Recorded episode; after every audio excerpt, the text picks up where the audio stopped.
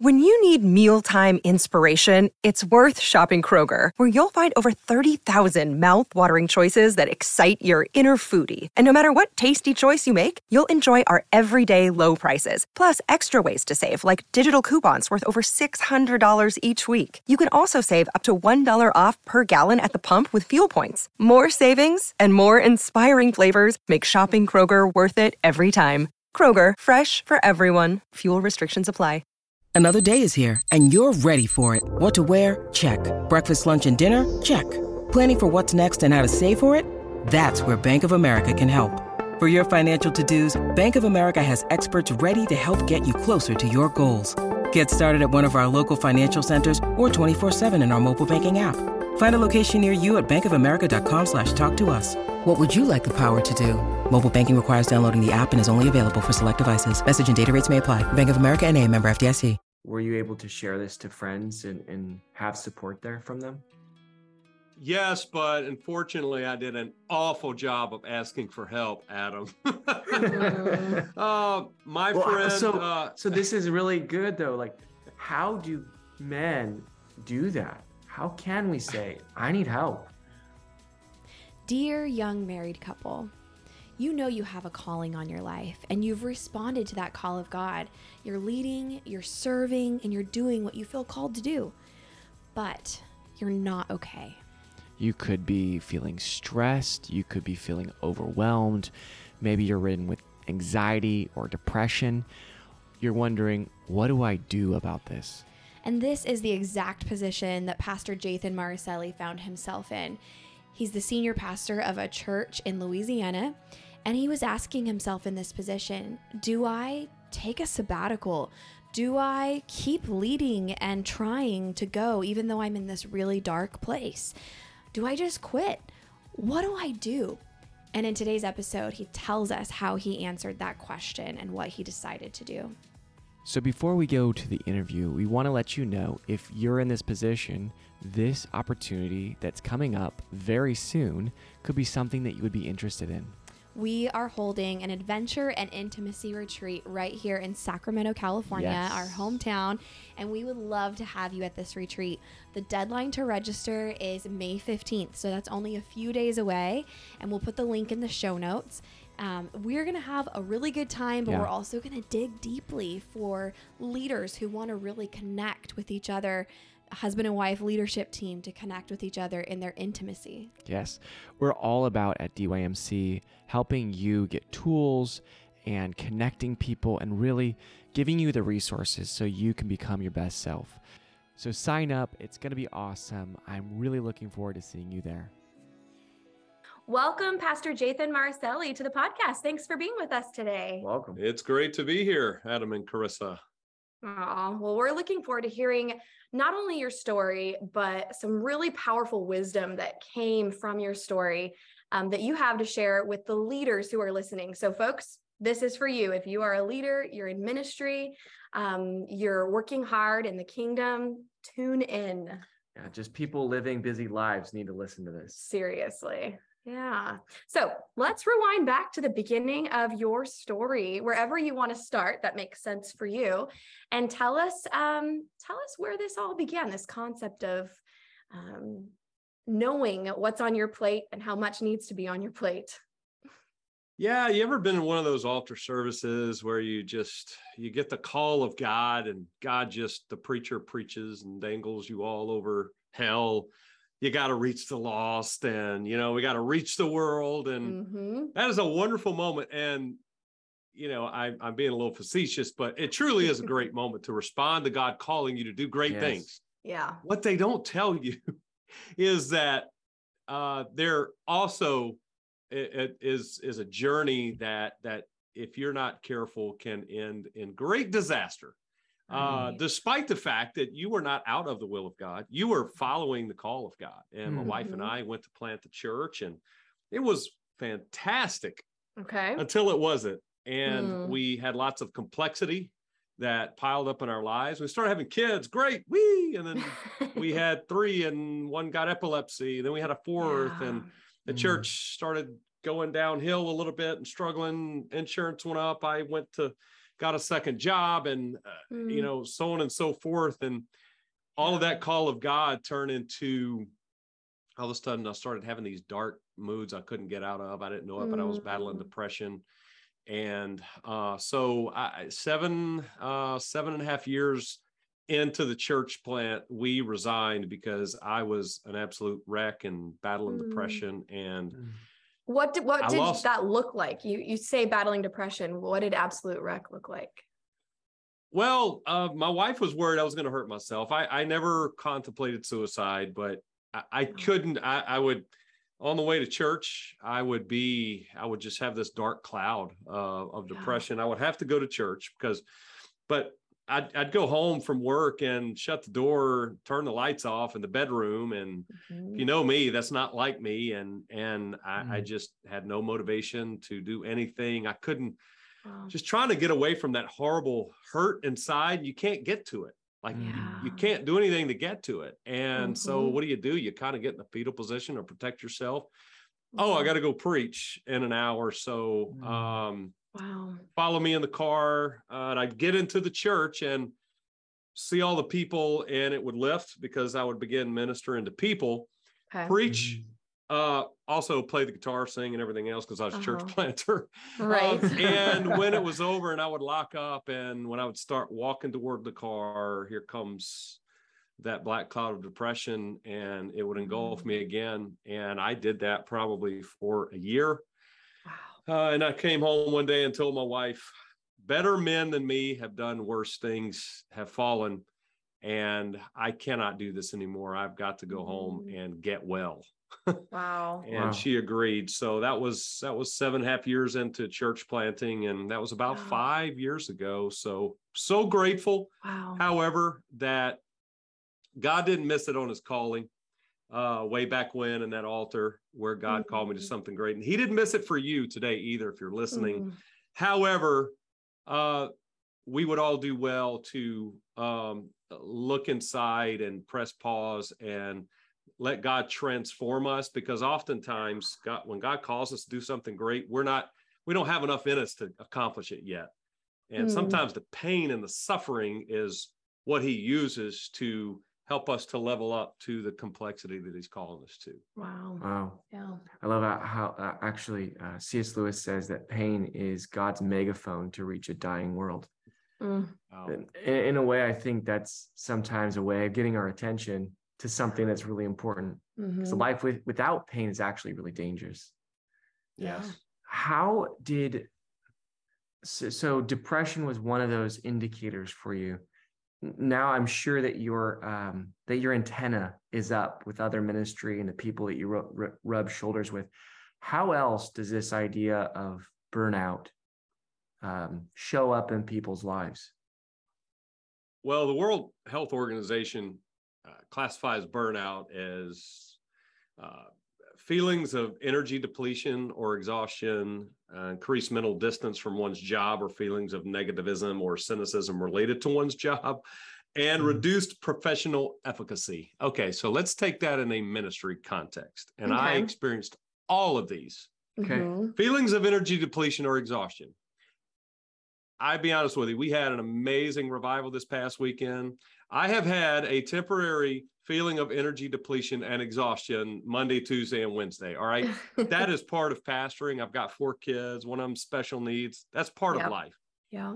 Prolonged, however, you just can't get back renewed. When you when you're starting to get burned out, the things that used to renew you, uh, for example, with me, uh, you know, I, I live in a neighborhood. It's all a beautiful. Uh, I've got like a lake. uh, You know, I, I go play golf, go play basketball, something that can renew me. Mhm. Um, if if if all of a sudden those things aren't even touching it. I remember one time Mhm. I went to like a, a conference in in Louisiana district, and I knew I was going to see my friends, and usually that would just fill me right up because I get to be around my friends, and it just Yeah. uh, in a church setting didn't even touch it. I went home just as exhausted as I was before. So I would Mhm. say the first thing is that if you just can't get renewed, Mm. uh, pay attention. Uh, something Yeah. something is going on there. That's the good. first- Good. Yeah. Prolonged Yeah. Mhm. What are the what are the other signs? Increased mental distance from one's job. Yeah, what or does that cynicism mean? related to one's job. Okay, now now we're starting to get a different level because if you put this in a ministry context, listen, I I, I also taught school for eight years. By the way, I- bivocationally doing that, teaching school and pastoring was not a good idea. In Wow. hindsight, is taken from the same source emotionally. Mm. Uh, but I, I, I got cynical toward the educational system because of uh, you know the way that it's run Mhm. that's one thing. But when you get mental distance from the ministry, now you got a problem Mhm. because you're supposed to be connecting with people. You're supposed to be bringing these people's needs before the Lord. Yes, the Mhm. ones that drive you nuts. Yes, the people that keep on. But you're you're supposed to be, you know, bringing them compassionately before the Lord. Mhm. Well, when you get mental distance from that, you begin to just kind of cut people off, and the prayer ethic in having compassion for people is is not there. Uh, what about your preaching? You're you when you preach, you're supposed to really pray and fast and get a word from God and study it out and and and communicate in a fresh way. Mm. Well, when you're burned out, you begin to preach from your talent, your ability, and your know-how. That Oh. is a problem because you can do it if you've been doing it long enough. Mm. But eventually, when you do this, you and I don't mind telling you, I lost my way with God. I wouldn't say I backslid and I didn't fall into some kind of moral abyss, uh, and which I'm so grateful for by the grace of God. But let me tell you something: I lost my way with God Mm. because I I was I was operating on what I knew to do because I'm raised in a pastor's home. I preached. Sure. I, I knew people, Yeah. but burnout will steal your energy, and if you develop the the, the cynicism, uh, you will begin to take shortcuts that are that will ruin you spiritually. yeah. And the third one is the reduced professional efficacy. Then you just start doing a bad job. You're not Mm. doing justice to your church Yeah. at some point when I resigned, I, I came home to tell my wife there's a story where um, the church, uh, we were looking to buy a new building and we put an offer in on it. And I remember being, so, the church was so disappointed when they rejected our offer. And I was so excited. I was so happy that they didn't accept the offer because I've got to Yeah. try to find a way to pay for it. I've got to, you know, we got to work. To, I knew how much work it would be to fill the building up. Sure. And I realized right then, I am not leading at Mm. all. I'm Wow. not. My professional efficacy is gone. And Mm. um, you know, I, I it you can take a break and get renewed and do that. But I had, like I say, I had been operating on total burnout for about a year. And I was past the point of no return to where to Mm. save my ministry, my relationship with God and, and my family that that I had to resign. And I don't recommend everybody resign, but for me, it was the right answer. yeah. Wow. I love that. Some of those clues, like being out of touch with the people. It's like Mm. when you're when your empathy, you you have no more empathy to give. It's just gone, and you're just like, you dummy, stop doing that. wow. Yes. Wow. So what what was the trigger for you to just say, um, I need to to step back and resign? Well, I mean, that must have been a pretty momentous decision and, And realization. humility too. Yeah, sure did. I definitely don't want to pin roses on the humility uh, uh, of of me. At this point, I was raised in a pastor's home, and I had seen men fall, um, and my grandfather was one of them.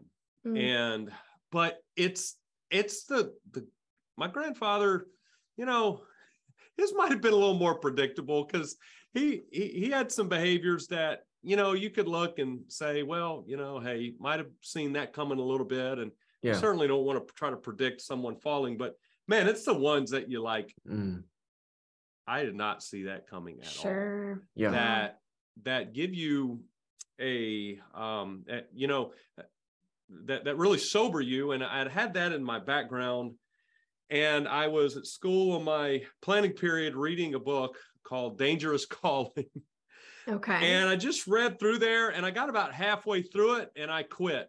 And I said, I said, I I am playing with fire and I'm not going to be one of those people if I can help it that Mhm. it took a great fall for them to holler and say, I need help, I need help. Because when do you know that you've gone too far? Mm. And, and I, I was like, I don't know. I don't know if I'm too far now. I, I know that I haven't fallen morally, but man, when do you go too far to where you, you're just going to fall morally and it's going to take you crashing and burning? Not that Mhm. God can't restore, but I've Right. seen the carnage of that. And I came home to my wife and said, all right, we we can still dig our way out of this, but Mm. I fear that it is going to take me resigning. And at that point, she had lost six inches of her hair. It had fallen out, Wow. and she was struggling so badly. And once again, my son was really bad epileptic at that Mhm. time, and so it was very painful to leave the church we founded. But we that was that was the that was the moment that kind of changed everything for us. And it was hard. It was resigning is no Ah, silver bullet, but when I look back, man, I'm so grateful that Wow. Yep. God led us to do that. That's amazing. And I want to hear the rest of the story, but can we pause here? And for those who are listening and they're like, oh, I think I'm finding myself in a similar position. I feel maxed. I don't know how far is too far. Um, what would be maybe um, any indication or symptoms that you could describe as being in the category of you actually need to resign versus maybe they need a sabbatical? That is a great question. I, What's I went sabbatical to, mean? Yeah. yeah. um, I I would say for for me, it I could not handle the thought of taking a couple weeks off and coming back and leading a church. Mm. And I knew it. Yeah. I knew what it required. And I knew short of an extended absence, maybe a year sabbatical could have done it, but but I knew what it took to pastor. Mhm. And I knew I cannot run back into the fray Mhm. without a lot of transformation here. And Ah. that wasn't always the case. There Mhm. were times if I had if I had taken care of myself better, hey, maybe a month or so, or or maybe a couple of weeks, or however long it takes people. Sure. And I could have seen myself, but at this time point in time, Adam and Carissa, I had lost total confidence in my calling. Mhm. And that's that's a level where you you might want to consider living to fight another day, as my good friend Donovan Hill told me. Mhm. Uh, and that's what it came to for me. If you're in the Yeah. live to fight another day, you, you you might need to do so. On the Yeah. other hand, if if you are not too deep into this, uh, I, I would recommend, uh, yeah, taking some kind of break and talk with your church about it because um, those are Yeah. definitely two different routes, and you don't have to go as far as I did. Sure. Wow. Yeah. So was that good friend a part of your accountability or were you able to share this to friends and, and have support there from them? Yes, but unfortunately, I did an awful job of asking for help, Adam. uh, my Well, friend, so- uh, So this is really good though. Like, how do men do that? How can we say, I need help? well, you can burn out and crash and burn to realize that if you don't ask for help, you're going to lose everything, and then you can get really good at it. Mhm. Um, I, I my my friend had had done this before, and he went uh, several states away, pastored a church. He he struggled with burnout, and he resigned. And I had a relationship with him, and I knew he had gone down this avenue. So I asked, I called him. Short of that, I, I did. I was surrounded by people, Adam Carissa, that would have helped me. Mm, Oh man, I am so blessed with friends. They're so supportive and Mm. ministers. And I just kept going down and I would Mhm. not say, "Hey, I'm struggling here. Hey, listen, I, I'm Ah. I'm I'm going down." And I, I Mm. found that the presence and the proximity of help does not guarantee you help. Hmm. Because you had available help, but you didn't take advantage of it. At the time, did you think that was like a matter of faith? Like, I'm just going to trust God. It's going to get better. He takes the dark cloud off when I get to church. Like, what was that about at the time? I was gonna say, what was Nah, the lie was that you were pride. telling yourself? Okay. Yeah. Yeah. it was pride it was arrogance it was it, it all it, you know it's fallenness in me mm-hmm. that i am going to do this and i am going to get credit for having done this Mm. Mm. and I, I left my dad's church my dad's a pastor and i prided myself too much in the fact that i didn't stay there when the safety of my father's covering but i went out and started a church and i went to chicago first and then i went to uh you know north louisiana and nobody handed me anything and and i i did it and Mm. then when things started going badly i was determined to do it and it once again it's part of my own brokenness and and the way that Mm. i'm wired that conspired against me and then i just got mad at everybody for not helping me Mm. despite the fact that i would not ask them for help So I started to get angry with people for not helping me, people for not interpreting my emotions. And let me just pause and say, if you're going to ask for help, you cannot depend on people to interpret where you are. So you good. have to articulate. And as much as it hurts you to say, I need help. Will you help me, please? yeah. for people like me, I would rather be dragged by horses and you know, uh, than to say, um, I'm incomplete, I'm not self-sufficient. Will you help me, please? And um, just pause and say, you you've got to do that. Now, if you're codependent and that's not asking for help, you're codependent and you need to work on that. Or eh, you know, if if if you're doing blame gaming and you're blaming everybody else, you know, and dropping all kinds of passive aggressive comments, that's that's not asking for help. Asking for help, however, is is you um re- activating your dignity of choice which which God gave you to Mhm. to reach out and ask for help. Now you have to understand people might not help you, but you got to take that risk and and Mhm. ask for it. And so I made people's decisions for them. Oh, they're not going to help me. Oh, that one's not going to help me. Blah blah blah blah Mm. blah. I made people's Uh. decisions for them. And listen, I almost paid too big a price for that. And I would just say to anybody out there, listen, get past that. Make yourself vulnerable because uh you chances are you have people that would move heaven and earth for you. Adam and Chris, I literally had friends who would have lined up a year's worth of preaching to come preach at my church Mm. to give me a break. I mean, they Yeah. they would have. They would have helped me financially.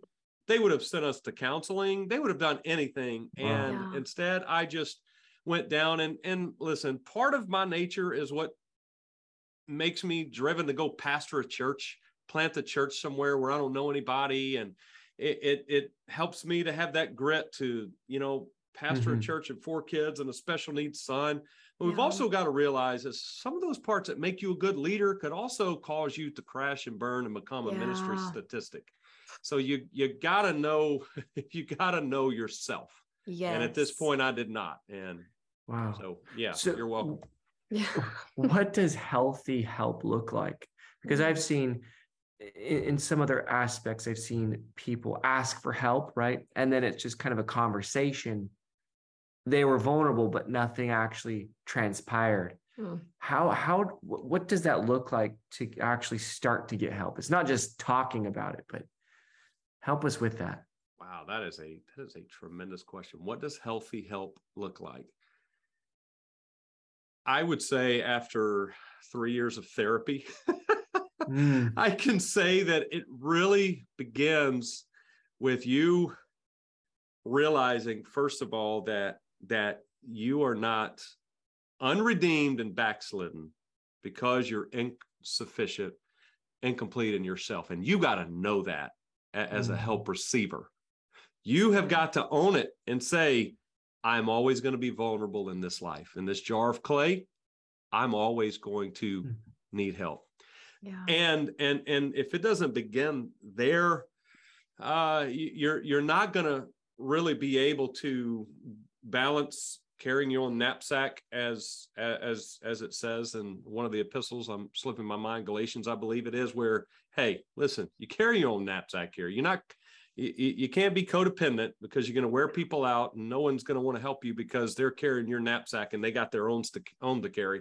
Um versus hey legitimately receiving help and and I, I i know the for me uh, when I was able to realize my own brokenness and I saw the places that I legit needed help, uh, Mhm. I was able to ask for it and ask for it from the right people.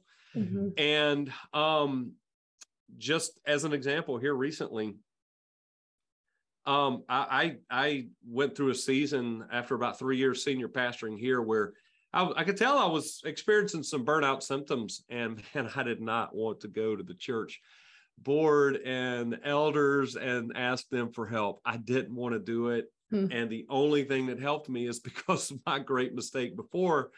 And I did. I said, guys, I need about a month away from the pulpit. I, I just, I do.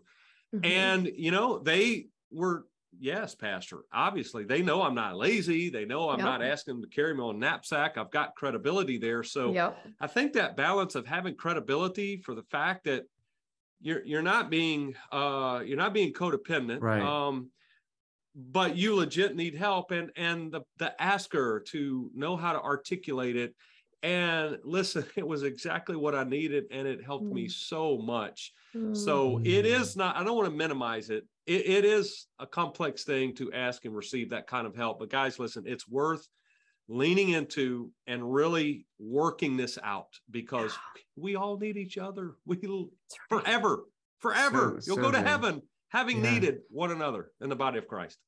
You know, what's Yes. what's amazing is we jeopardize the longevity of the mission for the immediacy of like the needs around us. And we lie to ourselves and say, we can't not help these people. We can't not do this and this and this and this and this.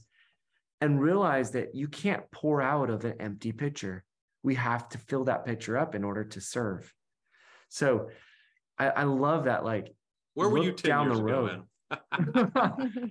well, I'm I'm learning this too. I, I think as we serve and help people and in, are in this business, and, and seeing men like you who have learned this and try to learn that from people, but I think it's it's that humility knowing that we're not Jesus, Mhm. and even Jesus had to Yes. sleep, you know, and Jesus had to do things that that were human. Yes, exactly. I, I love that what you're saying. So you you took this three year break. At the time, you didn't know how long it was going to be, but you mentioned you knew it had to be long term. Mm. You got some counseling. You went home. Was home your your parents' church? Yes. Okay. So you went home. That obviously required I humility. did. And did you seek uh, accountability, like fellow um, ministers, friends? Who were some other people that you connected with? I am in a mentoring group uh, with about 10 pastors. So cool. And I find in a group like that, it, it you, there's usually a couple that you really connect with Nice. um, in, in a special way. And I, I would not be here without them Mm. because we get together a couple times a year. And Adam and Carissa, sometimes you've got to see people who have overcome and who say you can do it and you got to see it. And Mm. I remember I was stuck in a classroom teaching, and I, I I was not in vocational ministry. I was still preaching about once a month. I was still uh, in a leadership position at the church uh, where I was volunteering here at my parents' church, but I was so bombarded by uh, feelings of worthlessness that you blew your only chance. You had Mm. great training, you had a great father. You you have no excuse but your own Mm. um, and and you took that great opportunity and because of your own choices you rammed it in the ground and that group would not let me think of myself that way Mhm. and i would get pulled back and i would get i would get pulled back under and i was still my son's um, epilepsy his seizures were a trigger for my depression and i was still working to try to try to get over that and i i, I would take you know two steps forward one step back and and that group uh helped me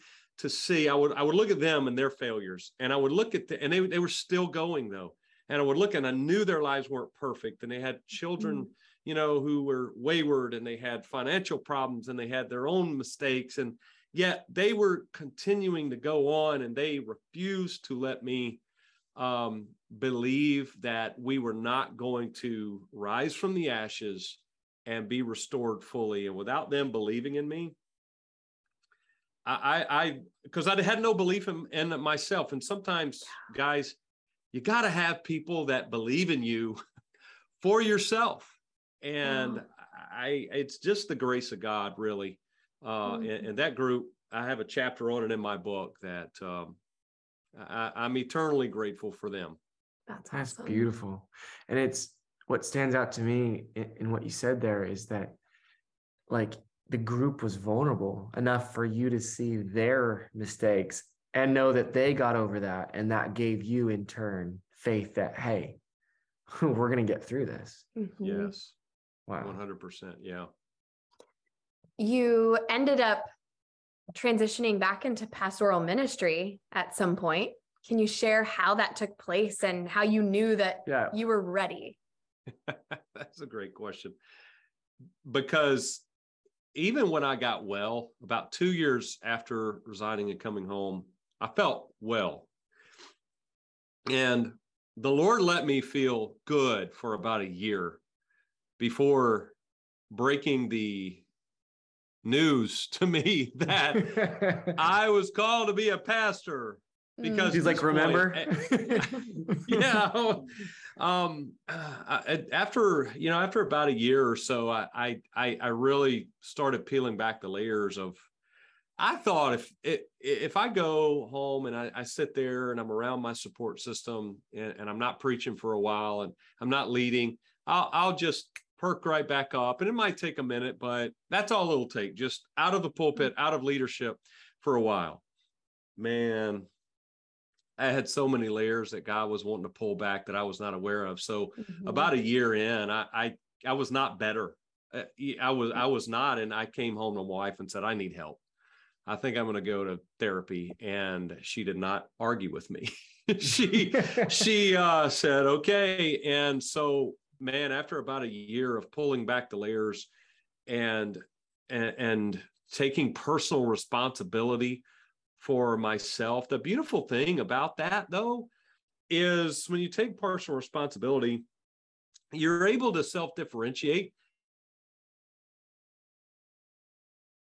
Uh, you're able to develop your own concept of who you are in Christ without other people telling you who you are. And um, thankfully, my therapist was such a great Christian man who had such a leaning of the, such a belief in the grace of God that for the first time I was able to confess my brokenness and also feel the love of God simultaneously. Mhm. 38 years old, I've been raised in an apostolic home, and that was the first time I really understood I'm broken and God loves me fully. Fully Wow. not not some you know pared down love that he gives us people who are depressed and who have made mistakes and who can't see their way and who have lost their way with him no he loves me completely Mm. and that power of confession was a, a life-changing moment and and through that i began to get spiritually well and so but i was not pastoring again i, I knew i was not pastoring i couldn't do it i couldn't handle the stress it broke me and I, I just didn't have the ability and i wasn't gonna i wasn't gonna let people down again i felt like i Mhm. let people down and they looked to me and, and i couldn't take that risk and That what will Oh. people think issue was probably pervasive from the beginning of Yeah. your pastoralship through the transition. And identity was taking, really probably took a hit. Mhm. Oh, for all for those of you who might be considering resigning, uh, that need to be prepared. Your identity will take a hit, as you said, Mhm. and it could be the best thing that could happen to you. But you, you pre- be prepared, however, to do some serious inner work. And just on that, when I got back into pastoral ministry, it was an absolute disaster. Hmm. The Hmm. it was the worst.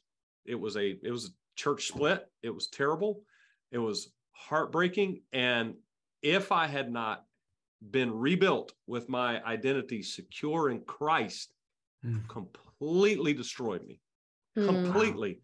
So that I we pastors have identity problems because we often get them from people who need us, and that is a drug, man. I mean, it's a and I don't I'm I don't need to be needed.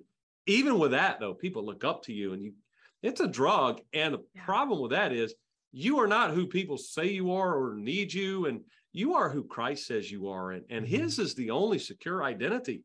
Mm. And let me tell you though, that will stand up to anything. Mm. That'll stand up to sick children. That'll stand up to you broke and you don't know where your paycheck's coming from. That'll stand up to a church split where you're rejected by people who you you respect the most. Uh, it will stand up to your own faults and failures. Mm. And I know I'm preaching to the choir here, but you know what? I was the choir at 38 and I thought I knew this and I didn't. So I would just Yeah. encourage you to listen. God may be at work with something far greater. And uh, that identity is an issue, but man, what a beautiful thing on the other side of it because it's so secure. It really is. Sorry for rambling there, but no, that's um, powerful. definitely. We need to hear more it of that needs to be said, message. Yeah. hmm What now that you have been pastor, how long have you been pastoring now? Do you want me to This side of digress? It okay, so sorry, I, I, I'm ra- I rambled, but I've been pastoring now for oh my goodness, uh, four years, and one of those was a vocational year of assistant pastoring. Okay. But uh, I remember God, God really started knocking on my door about pastoring, and and I I I- I knew, I just began to know through repeated conversations with the Lord when when I was kind of avoiding it that you have been called to carry the burden of pastoring and as a part of you that will never like it. Hmm. You will never like going to church, going to bed with the church on your shoulders.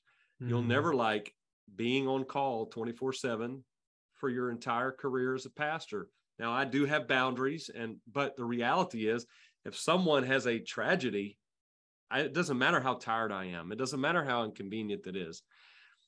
Part of you, Jathan, that doesn't like being a public figure, too bad.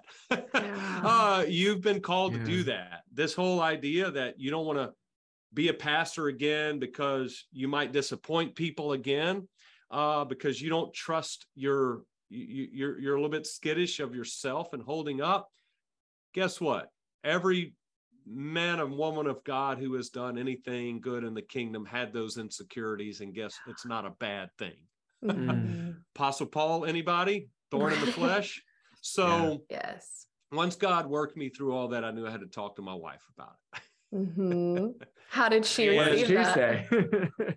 uh once again a chapter in the book uh but Uh-huh. she she um was very reticent because she saw what it did to me and she wondered about my ability to to stand up to it. And she did not want to see me go into depression again. She did not as a woman looking for that security of family we had four kids. She Mhm. did not want to see our family be taken down you know that path again. And so we had a nice long conversation that was spontaneous but it was at the world war ii museum restaurant in new orleans on a uh, I, it was one of our birthdays we were so we were kind of laid back and it just happened at a restaurant and we stayed there for about two or three hours talking wow. and it was a Mm. special unplanned moment in marriage where she had to look in my eyes and know that I was not the same Jathan that was going back into this. And Mhm. Mm. she saw that I, I it, it was the truth Mhm. that that I was well and that this was our calling. And look, we needed every bit of that conversation that Mhm. first year because it was the worst year and a half in ministry I have ever been a part of, bar none. But man, we never wavered. And now these last two years have been the absolute most joyful Mm. times in ministry we have ever had. And so, Wow. anybody out there who feels like it's over, l- look, lean into that feeling, do what you have to do with it. But I'm just telling you, it's not over. You will have your greatest days ahead if you allow the Lord to take this darkness and transform you because we learn lessons in the darkness that the light will never ever teach us. Mm, you talk about that. You you talk about it being the wilderness moments and how the wilderness Forms character. deepens our yeah, our character. How can you speak a little bit on that? You know, some people think that they can really just go to the next level without going through the wilderness. Yeah. Can they? And how do you experience joy where you are right now? Like h- after having been through the wilderness. That's beautiful. It is one of the great ironies um, in spirituality in our walk with God. It is just an irony that you will have to get used to because some of the greatest sources of joy come from the deepest hurts that God has wallowed out inside of you. And uh, you know, I, it was uh, Jerry Sittser who wrote in uh, A Grace Disguise where he, he lost his mother, his daughter, and his mom in one car accident. Mm. And he, he talks about the enlargement of the soul. And we would like for our soul to be enlarged by, by, you know, amazing services like we just had with Joel Urshan that were so Mhm. Lit, as the kids say, and and, and deep. And I mean, they were great. They were tremendously spiritual. yeah. That's a part of how God ministers to you. But man, and I'm going to speak to those who are in it right now because those who are not, I understand your journey is your journey, and I, I don't want to, you know, create a black cloud over your life. But those who are in it right now, often it's not something you are doing wrong. But at an altar long ago, you said, if you can use anything, Lord, you can use me with tears rolling down your face. And that was real. Yeah. Guess what? God's answering your prayer. Mm. And he sees that this broken world doesn't need a good sermon that's just been studied and, and you're, you're a good writer or communicator and you can deliver a good, you know, self-help speech and throw some Bible verses on it. But Mm. he needs virtue to flow out of you because that is what heals the brokenness of this world. And to do that, it's got to come from a, a well and a place that God and his sovereignty is in charge of hollowing out in you. He's in charge of that stuff. So he knows how to lead you. And Jerry Sittser's theory, which I wholeheartedly agree with, is that troubles can narrow us and and they can narrow our soul and make us cynical and how many pastors ministers do you know who are just flat out angry and they're hmm. not any help because they got hurt and bitter or church people like stuff you went through and they went through hurt and they're just bitter and they backslide and go make youtube videos about church abuse you know Right. and Yep. and other narrowed people go and follow them i don't want to minimize that hurt but if i could say to those people it's just narrowing you but if if instead you'll fall on the altar by his grace and just god wants to enlarge your soul and what an enlargement does is it says man i'm hurting so badly but lord i'm going to let you stretch me and i'm going to feel this grief i'm not going to run from this grief but i'm going to feel every ounce of it Mm. I'm going to feel this pain and this anger. And I'm going to do like David and I'm going to bring it all and throw it at your feet, God, and yell at you and complain about how this is unfair. But I'm not going to do it outside of your presence. I'm going to have it out with you, God. That Mhm. is, that's allowing God to enlarge you. But Guess what happens with that grief and that sorrow? Mm. At some point in time, weeping may endure for a night. Mm. But when joy comes in the morning, now you got more of it.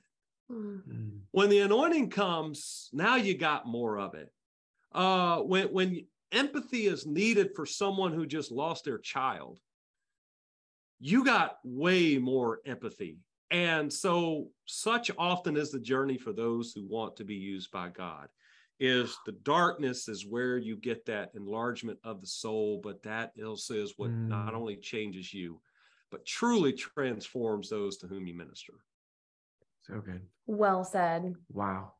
Well, I've got a lot out of this today, Mhm. and it's Me so too. good. You're preaching. Um, Exactly. Where can people find a book? Because you have put this all down, um, studied this out, and given some a a gift to people going through stuff right now. Could you tell us a little bit about your book? I wrote the book about a year and a half ago, I think. I was sitting at General Conference of the United Pentecostal Church and during a business session, and my brain was wondering, my mind was wondering, and I felt that I had been pastoring full time for three years at that moment. So I felt like I had a sample size of someone who had burned out completely, thought it was over, got back into it, had enough evidence to say no you can do this again because i felt like i was doing well so i i felt the lord tell me all right jathan not asking you to repay me for all that i've done for you i'm not asking for you don't have receipts on all the grace and mercy uh, but i am asking you to write this book and give hope to those who are suffering in silence and so I that was the genesis of writing the book. I wrote it memoir style, so it would be a story that mm-hmm. people self help. I get a little. I, I read a lot and I read a lot of self help, but some, I didn't want it to be self helpy. I yeah. wanted it to be a story where there were universal experiences for people to apply mm-hmm. their own experience, and I have found that that has been the feedback as people identify with these experiences because they're human experiences. They're not right. Jathan experiences. And uh, that's probably been one of the greatest um, joys I've gotten from the book is that people who uh, are in silence a lot of times suffering. It's it's it's been a it's been a connection to them where they felt like that they could raise their hand and go man you know what? I can make it and and i can get help. Because sometimes we just need that we just need that that that push in the right direction yeah. and you can go to jathanmaricelli.com and click the shop link and buy your copy today for only 16.99 that'll be the best 16.99 that you've ever spent yes. if you're going through this hear this dymc fam go and get that book yeah it's it's it's such great um, wisdom. Mm-hmm. Uh, I I could just hear right now, and I'm sure there's just I'm sure there's a lot more even in the book. Oh so yeah, go and buy it. We will link that in the show notes for anyone who's listening and they're like, "How do I spell Maricelli?" just go to the show notes, click the link, and you can go get his book on his website. We're going to close out this episode the way that we close out all of our episodes, and that's by asking you this question. Rewind back to the first couple years of your marriage. How long have you been married now?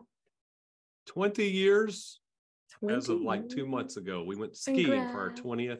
Oh, I love Sounds for the first time, and we've lived to tell the story, although the left Achilles and the right knee are still barking at me. Anyway, had a bad fall. So rewind back 20 years ago and ask yourself, what advice do I wish I would have received? and fill in the blank. Dear young married couple.